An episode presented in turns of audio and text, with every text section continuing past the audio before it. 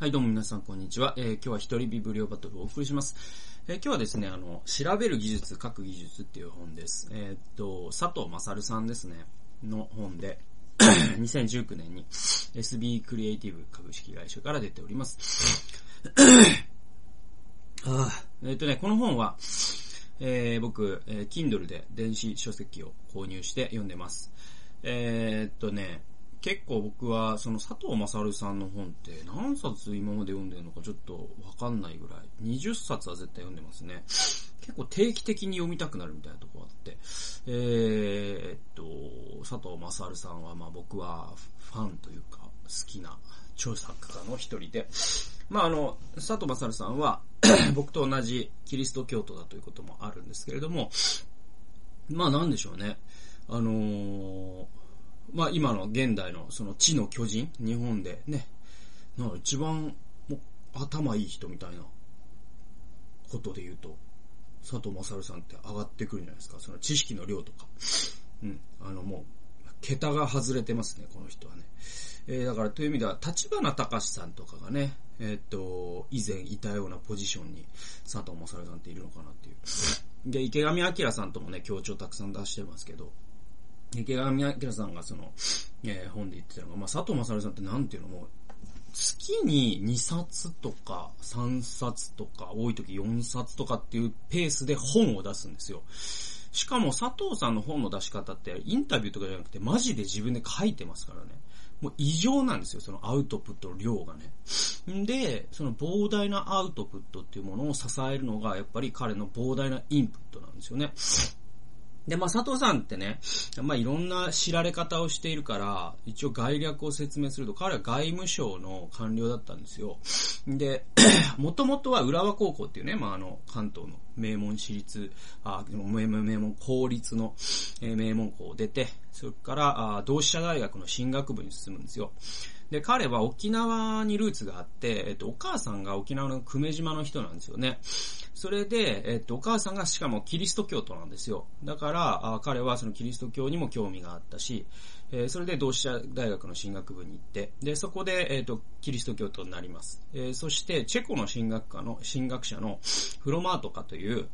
うね、進学者を研究したくて、チェコ語を学びたいと。ところが、まあ、チェコ語を学ぶというのは日本では当時ではすごく難しいことで、で、じゃあ、外務省に行くと、運よくチェコにね、えー行くことができれば、ただで語学留学させてもらえて、えーそしていつかはフロマとかの研究ができるんじゃないかということで、いわゆるそのノンキャリアの、うん、外務省の職員として、えー雇われるんですよ。だから、その国家一種の、だからいわゆる東大組というかね、東大組とは違うキャリアパスなんですよ。で、ノンキャリなんだけど彼優秀だったんで、すごく重大なね、案件を任されていくんですよ。で、具体的には彼はロシアにずっといたんですね。で、えっと、その、なんだ、えっと、ゴルバチョフとか、えーエリツィンとか、だからロシア崩壊を彼はその目で見ている。だからそのロシア、ロシア語にも堪能ですし、ロシアの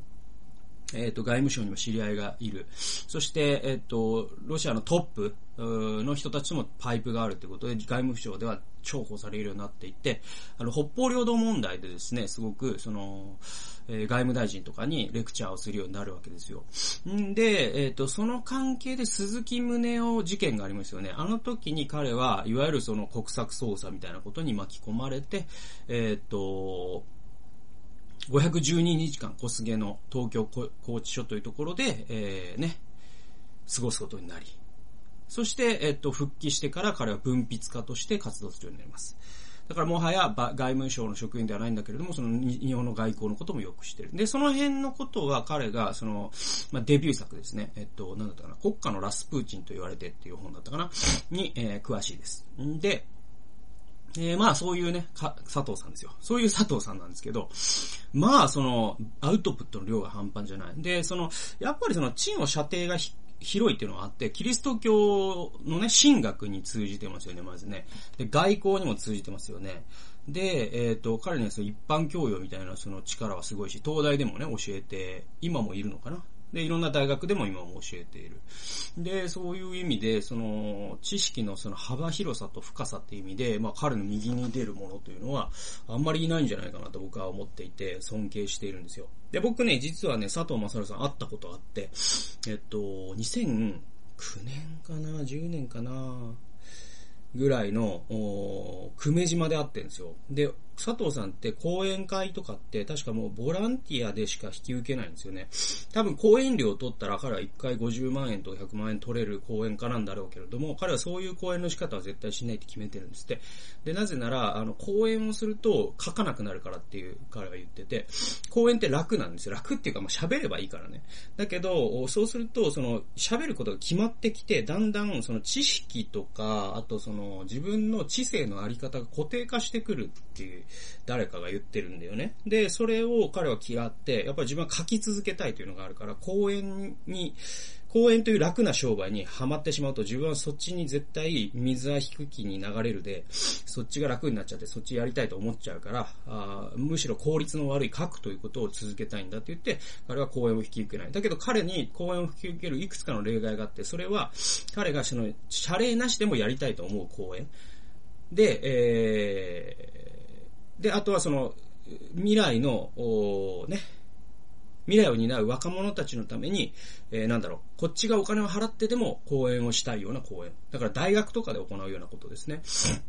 で、言うと彼は定期的に、あの、沖縄の久米島で公演をしてたんですよ、当時ね。まあ今もしてるのかわかんないですけど。で、えー、それはその母親の故郷だからっていうことがあって、多分公演料なんてもう本当にスズメの涙だと思いますよ。もう持ち出しぐらいでやってたんじゃないですかね。で、その時になんと、大田正宏、えー、元沖縄県知事ですね。もう、伝説の、まあもう亡くなられましたけど、平和学研究所っていうのをね、作った方ですよ。で、その方と、大田知、元知事と佐藤さんというダブルネームですよ。こんな人を東京で呼んだらもう100万じゃ聞かないですよ。えー、そんなのを多分、久米島だからというんで、二人とも手弁当で来てたんですよね。で、そういう、その、体、どっかの体育館でやってて、それで僕、無料なんですよ、入場もね。で、それに僕、その、沖縄の教会に奉仕に行った時にそういうのあるよと、陣内さんと、佐藤、佐藤正さんのことなんか言ってましたよね、みたいなことで誘っていただいて、で、行けたんですよ。で、質、なんか休憩の時になんか質問しに行ったらね、名刺くださってね、で、君はクリスチャンなんですね、みたいなこと言って、なんかすごい、えー、なんかアドバイスをくださいましたね。で、まあ僕はびっくりしたのは、その、彼のもう頭の良さの、なんか次元が違う頭の良さ。もちろん、太田知事もすごいんですよ。だけど、なんだろうね、もうね、すごいんですよ。だからその文章を読んでも頭いいなと思うんだけど、彼のその質問への受け答えとかがもうやばいんですよ。その、えー、だから一つの質問に対するその受け答えというのが、そ、その一つ一つが何冊もの本を読んできたんだろうなという迫力があり、またその切れ味が鋭く、だからなんかこう、マグロの解体ショーを見せられているような、まあまあ、なんかもう、あんぐり口を開けて、この人の頭の良さに、えー、うなずくしかないと。だから多分彼はカリスマになろうと思えばなれるんでしょうけど、まあそういうことを多分あえてしてないんですよね。スローなメディアである分筆ということを選んでるんですよ。それは多分自分のその、えー、喋りのスキルというのがそういうことに使えてしまうということを彼は自覚的だから、うーん、そういうことを武器としないっていうことなんでしょうね。ただそれを見たときに、いや、これだともう多分本当にほとんどの人は浸水してしまうだろうなと思いました。もう、もうクソほど頭いいから。で、で、えっ、ー、と、前置きでも8分話してしまいましたけれども、そんな佐藤さんですよ。そんな佐藤さん、えっ、ー、と、書くことと調べることについての本です。で、佐藤さんいっぱいたくさんですね、読書に関する本を出してます。で、どの本もいいんで、佐藤さんの読書に関する本は、一冊ぐらいは読んでおくと、すごく読書というものがどういうことなのかってことがよくわかるし、なんか変な読書をしなくなりますので、すごく僕は佐藤さんの読書に関する本を何かしら読むことはお勧めします。で、この調べる技術、書く技術という本も、まあ、あの、半分は読書に関する本なので、この本を別に読んでもいいかなとは思います。で、えー、っとですね。で、ちなみにですね、その佐藤さんどれぐらい本を読むかというと、1ヶ月に500冊ぐらい読むんですよ。もう半端ないでしょ。だから、えっと、僕もまあまあ読む方だとは思うけど、それもまあ年に300とかなんですよね。だから月にすると、うん、20から30って感じでしょうか。えー、それでも多い方だとは思いますよ。多分その、人口の1%には入るかわかんないけど、2%ぐらいには入るんじゃないかな。読書量の多さで言うとね。だから、田佐藤さんの500冊ってのはもう桁違いなんで、えー、まあもう日本で一番本を読んでる人と言っていいんじゃないですかね。はい。で、うんと、この、そのインプットに支えられてこれだけのアウトプットができるってことを1ナンバー10番に言ってるんですね。で、彼は言うんですよ。そのインプットってすごい大事なんだけど、アウトプットと合わせた時にインプットは教養に変化するって言ってるんですね。えっ、ー、と、引用しますね。えー、この膨大な創作活動、これまあ自分のその本をね、著書を毎月のように出してるとか、確かね、連載とかももう常に常時30本以上抱えてるんですよね。そういう人なんですよ。で、彼はなんかショートスリーパーらしくて、えっ、ー、と、1日4時間ぐらい寝れば大丈夫なんですって。だからもうすごいもう到底真似できない。僕だって1日8時間半以上寝ないといけない人だから、僕ね。ロングスリーパーだから もうその時点で4時間半の差がついてるからね すごいですけど うんと、だからこういう人と張り合おうとしちゃダメですよ。ただただすげえなーって思うことしかできないんだけど、でもその中から学ぶことはやっぱいっぱいあるんでね。で、えっと、1ナンバー、えー、10番ですね。この膨大な調査、創作活動は膨大なインプットに支えられている。執筆のために多い月では500冊以上の本に目を通す。で、読書一つをとっても、いたずらに膨大な本を読み流すことはしない。読み取った情報を一冊に集約させるノートを作ったり、学んだ内容を学生に教えたり、ラジオ番組で話すなどして、アウトプットも意識的に行い、身につく読み方をするよう心がけている。インプットと合わせてアウトプットを行うことで、読んだ情報は本物の教養になるのであると。ね。だから、あの、インプットとアウトプットってね、セットなんですよね。で、えっと、何かを学んだ時に、うん、学んだ、俺は賢くなった、みたいな満足の仕方って結構自己満足に終わるし、それが本物の、えっと、教養として身につかないってことはあって、例えばね、皆さん、あの、本を一冊読むじゃないですか。うん、分かった、読んだ、すごい賢くなったと思うかもしれませんけれども、その本の内容を誰かに分かりやすく説明してくださいね、と言われた時に結構言葉に詰まっちゃう人多いと思うんですよ。で、これがスラスラできるようになると、相相当、なんていうかな、その、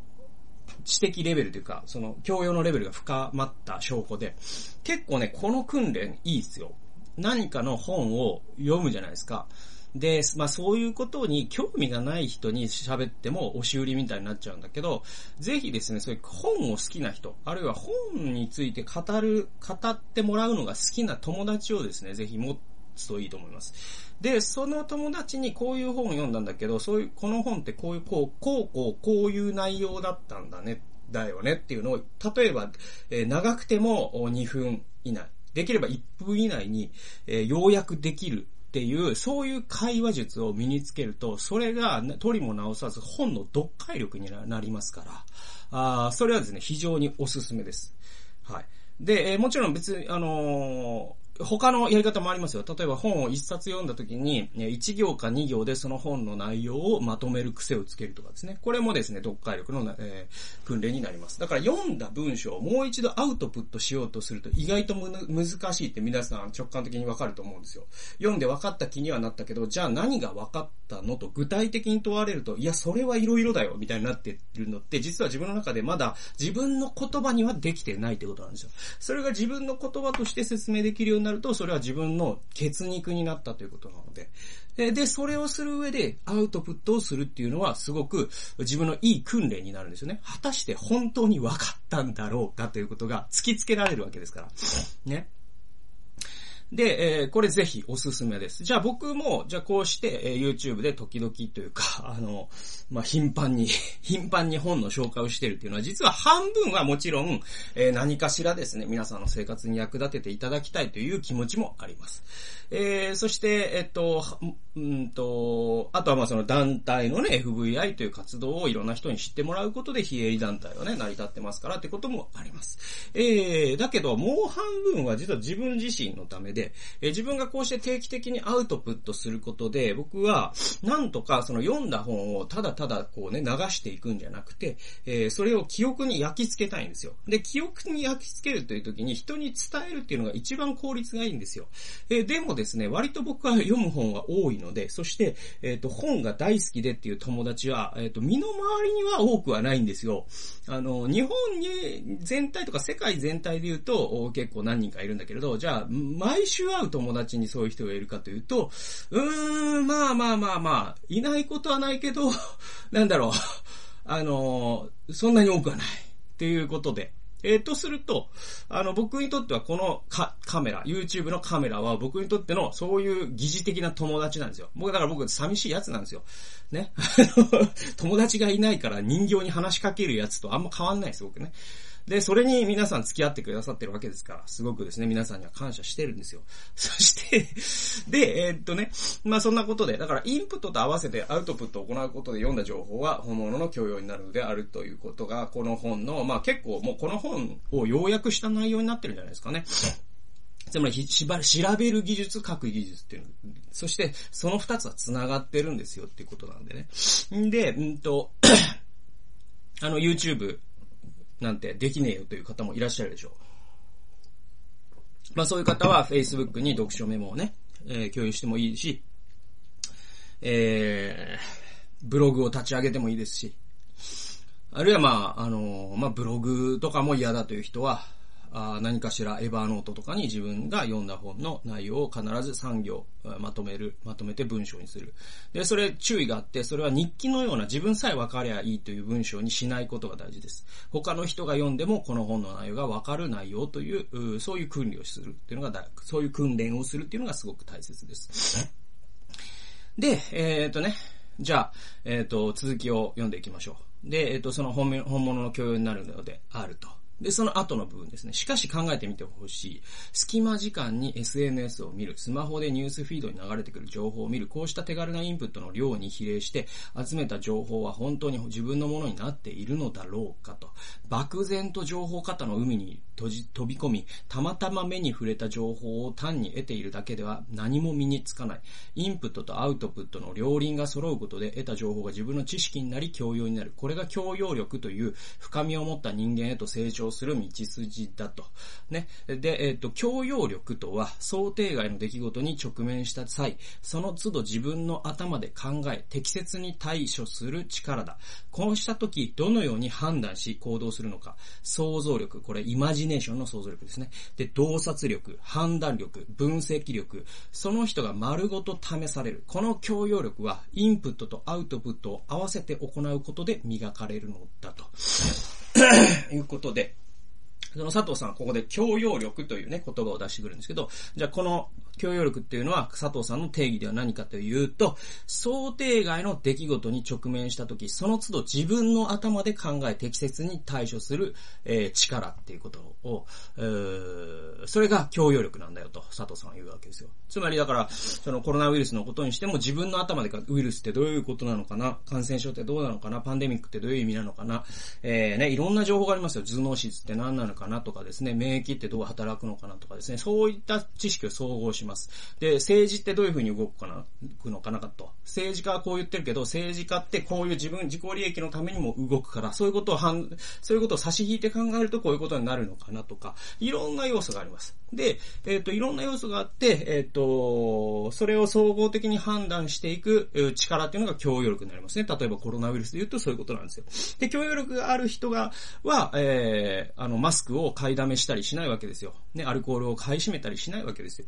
はい。だけど、えっ、ー、と、世の中の許容力がなくなると、そういう人が増えて世の中は壊れてしまう。だからこういう許容力って自分のためでもあるんだけども、世の中のためでもあるんですよね。で、えー、じゃあそれはどうやって、えー、身につくかというと、想像力とか洞察力とか判断力、分析力、えー、その丸ごと、それらが丸ごと試されると。で、それはどうやって身につくかというと、やはりインプットとアウトプットを合わせて行うことによって磨かれていく。で、インププットとアウトプットって言うんだけれども、このインプットに関して言えば、例えばですね、その SNS で流れてくる情報とか、スマホのニュースフィードのですね、流れてくる情報とか、それって圧倒的な量はあるんだけど、質はどうなのって言うんですよ。で、まあ僕の試験をまた、佐藤さんも同意してくれると思いますけど、その試験を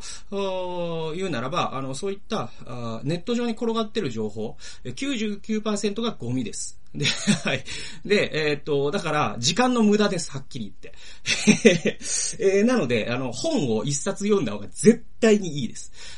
あの、これはもう100%言えます。だから、あの、で、本を軸として、えー、その周辺知識を得るためにネットを参照することは益があるかもしれないですね。その場合は1%のネット上、ネットの利益を得ることができますけど、ただただ受動的に垂れ流されるフィードを、えー、ネットで拾ってるというのはゴミを食べてるのと同じなので、僕は、え、すぐにでもやめた方がいいと思いますと。で、佐藤さんはですね、この本で SNS のことにも結結構書いていて、えー、1ナンバー722番ですね、SNS はすぐにでもやめた方がいいと佐藤さんは言っています。今や SNS はを使っていない人の方が珍しいくらいかもしれませんが、えー、知的かつ充実した人生を送りたいのなら、すぐにでもやめた方がいいと。日に1時間までなどと決めればいいという人もいるが、おそらく時間制限を設けても、形骸化してしまうのが関の山だ。なぜならば SNS は始めたら最後、どんどん時間を費やしてしまうものだからである。この中毒性ゆえに全世界でこれほど広まっているのだろう。だが冷静になって考えてみてほしい。誰がどこで何をしたか、何を食べたか、そんな情報を常時本当に得たいだろうか。時間は有限であり、しかも全ての人に平等に与えられている。それらの限られた時間をインプット、インプットやアウトプット、あるいは楽しみや教養、えー、これ、かっこ、た楽しみ方、休み方は口述する。えー、これらのために使うのと、どうでもいい情報を得るのに使うのでとでは、知的生産力に格段の差が出る。どれぐらいの差かといえば、SNS を使うか使わないかで、障害所得を、出世が、障害所得や出世が左右される。そう言っても過言ではないほどの差である。そう聞けば少し考え方が変わるのではないかと。なので、あの SNS は今すぐにでもやめた方がいいと。佐藤さんは言っています。僕も正直そう言います。そう思います。だけど、もうやってる人が大多数の中でそう言うと殺されちゃうんで あんまでかいことは言えないんで、言えないんだけど、えっ、ー、と、本音では僕はいつもそう思っています。そして僕は SNS はやめています。一切見ません。なのでメッセンジャーでメッセージが来てても無視したりしてます。無視っていうのはもう気づかない。気づく術がないから僕である Facebook のタブも閉じちゃってるから、えー、っと、一応だからでもアカウントはあります。えー、それは、あ必要な時に連絡が取れるようにしておくことのためです。でも、あの、Facebook のメッセージは気づかないという問題はありますけれども、でもですね、僕はそれだけ自分の時間が大事だと思うので、えー、そしてまた佐藤さんが言うように、誰がどこで何を食べたか、誰がどこで、えー、ナイトプールに入っているのか、誰がどこでタピオカを飲んでいるのか、えー、そんな情報は別に僕は知りたくないということに気づきました。で、そんなことに気づくのに何年もかかった自分が悲しいんですけれども、えー、ついに気づきました。あれ？これは僕は別に知りたくないぞと で。で、じゃあ何を知りたいかというと、やっぱりもっと世の中のこととか、ね、えっ、ー、と、学問のこととか、進学のこととかですね、えー、有益な情報が書籍の中に詰まっていますので、そっちからインプットした方した方が絶対いいなと。人生という時間は限りあるので、えー、そっちから使った方がいいなと思って、えー、この数年はですね、SNS なしの幸せな生活を送っていますので、えー、皆さんもやめることを考えてみてはいかがでしょうかっていうですね、もう、あのー、そうですね。マーク・ザッカーバーグに殺されるかもしれませんけれど、僕は。でも、でも真実ですので、はい、あの、そう思いますよ。で、えー、で、えっとね、あとね、まあ、もうちょっとね、そうだな。SNS 周りのことは全部、あと2箇所あるから、そこだけやっとこうかな。うん、そこだけやりましょう。じゃあ、あと2箇所、えー、引用しますね。SNS もそうなんですけれども、メッセージアプリも使わない方がいいよと、佐藤さん言うんですね。えー、SNS と並んであまり使わないようにしたいのは、Facebook のメッセンジャーや LINE などのメッセージツールだ。問題はやはり時間の浪費である。例えば、仕事中、思考中にメッセンジャーや LINE で次々と仕事とは関係のないことが送られてくる。そのために自分の仕事や思考が中断される。さらには読んだら即レスするのがこの、こうしたメッセンジャーツールの掟とみなされているので、たびたび返信の手間も割かなければならない。こうしたツールにすでに慣れている人にとっては全て一瞬のことで気にならないのかもしれない。しかし自分の貴重な時間を分断され、一瞬の無駄を積み重ねてしまっていることに無自覚でいるとしたら問題だ。たびたび送られているメッセージに自分の時間をかく乱されて、何かに腰を据えて取り組む、何かに施策を巡らすのが困難になるということは知的生産力の低下を意味すると。これ僕100%同意します。で、僕もさっき言ったように、えっ、ー、と、LINE も Facebook もあり、アカウントありますけれども、僕は実は、あの、ほとんど見てません。あの、というのは僕はあの、そのガジェットがタブレットだから、あんまり通知機能が働かないんですよね。で、あとね、えっと、パ、パソコンかタブレットなので、常時接続してないんですよ、僕。常時接続してない人間なんで、えだから僕に LINE でメッセージ送っても、24時間以内には返します。えー、なぜな24時間以内にはタブレットを触ることはあるから。あだけど、即レスは、あの、ありえないですね、僕は。メッセンジャーも同じです。で、それはもう、しょうがない。それで嫌われるんだったら、もう、しょうがない。で、その嫌われる損失よりも、やっぱり僕の人生の時間が分断される損失の方が僕は大きいと思ってるから、で、やっぱりこの、本当に意味のあることを成し遂げたければ、やっぱり腰を据えて考えるとかですね、本当に必要なんですよ。ね、何分ごとにキンコンつって注意力が遮断されるような状態で深い施策なんてできないんですよね。なので、え僕はまあ別に全部やめる、やめろと、あの、言うつもりはありませんけれども、せめて通知をオフにするとか、あの、そういう工夫は僕は必要なんじゃないかなと思いますよ。はい。えっと、まあ、それはもう、まあ、僕は別に進めるとかはないですよ。だというのは、皆さんがそうやって分断してくだされば、あの、僕はむしろ、比較優位という意味では、あの、人よりも深い思考ができるっていうね、強みを得られるので、競争相手が少なくなるだけだから、いいんだけど、いいんだけど、皆さんのために、まあ、こういうのは考えた方がいいんじゃないの？という話をしているだけです。はい。で、じゃあね、結構そのメッセージアプリとかをおろくそかにすると人に嫌われるんじゃないかとかですね、えっ、ー、と、まあ、女性の方に多いですけれども、そういう心配する方多いんですけれども、これも大丈夫だよと。これあの、一緒にいてもスマホっていう本で、シェリー・タークルさんも全く同じこと言ってるんですけれども、大丈夫なんですよ。ね、1ナンバー748番。今後、こうした弊害が生じないようにしていくために、日中はメッセージや LINE の通知機能をオフにしておくといい。これ僕がさっき言ったことですね。そして午前中の数分間と夜寝る前の数分間にでもアプリを開いて、えー、届いているものをまとめて処理すればいいと。即時性、随時性という、えー、メッセージツールの最大のメリットとされているところをな、えー、なしにしてしまうのである。つまりそのメールボックスと同じように LINE やメッセンジャーを使うということです。僕はこのやり方をやっています。で、そんなことをしたら相手に失礼だと思うだろうか。しかし、パソコンメールならば、えー、半日ぐらい返信しなくても基本的には差し支えない。要するに自分の印象をメッセンジャーや LINE で送っても PC メールと同じぐらいのタイミングで返信が来る人へ意図的に変えていけばいいのだ。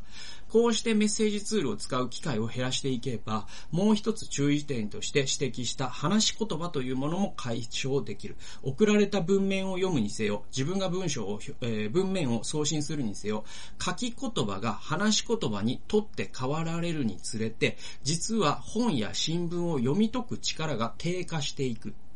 音声入力で文面を作成するようになったら、なおのことだと。で、読解力が低下すればそこからじわじわと派生するようにして、えー、思考力やアウトプット力も下がっていく。今更使い方や頻度を変えるのは難しいかもしれない。でも、何より大切な自分の将来のために、SNS とメッセージツールは使うとしても仕事用として限定し、それも最低限に抑えられるよう自分をコントロールすることだと。これはやっぱり若い人に向けての佐藤さんの、まあ、愛あるメッセージだと僕は思います。でね、えっと、メッセージアプリのその二つの大きな弊害を佐藤さんは指摘していて、一つはだから思考が分断されることですね。読書してても均衡ということで、えー、分断されてしまう。そうすると読みは浅くなります。何かあなたが文章を書いていても、えー、均衡つって思考が分断されることで、その文章は浅くなります。何か深い施策を巡らしていても同じことです。えー、それが、あ僕は本当に嫌なので、え、メッセージアプリをやめました。えー、これは僕の理由。えー、だけどもう一つ、佐藤さんは弊害を指摘してて、それは何かというと、メッセンジャーアプリとパソコンメールの違いって何かというと、えっと、文章を作らずに済むんですよ、メッセンジャーアプリって。単語でやり取りできます。単語とか、あとスタンプとかもありますから、単語とかスタンプでキャッチボールしますよね。で、これって文章を作らずに済むんですよ。ところが、パソコンメールだとどうだ、どうかというと、えー、何々様、えー、えー、ね、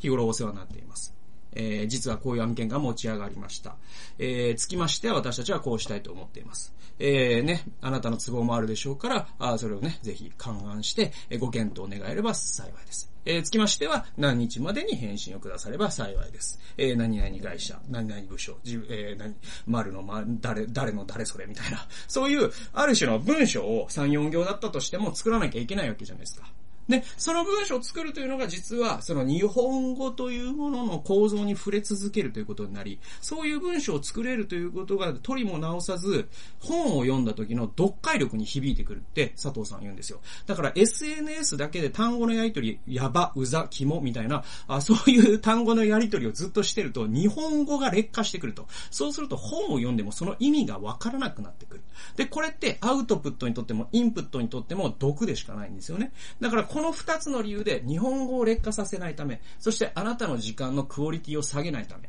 ために SNS とかメッセンジャーアプリってちょっと距離を置いた方がいいんじゃないの？というのを、まあ、佐藤さんはこの本の前半部分で語っています。ということで、まあ30分過ぎてしまいましたので、残りは後半に譲りたいと思います。そんなわけで、えー、調べる技術、書く技術、まあ皆さんのですね、えー、時間がですね、有効なものとなって、やっぱり知的な、あ意味のある、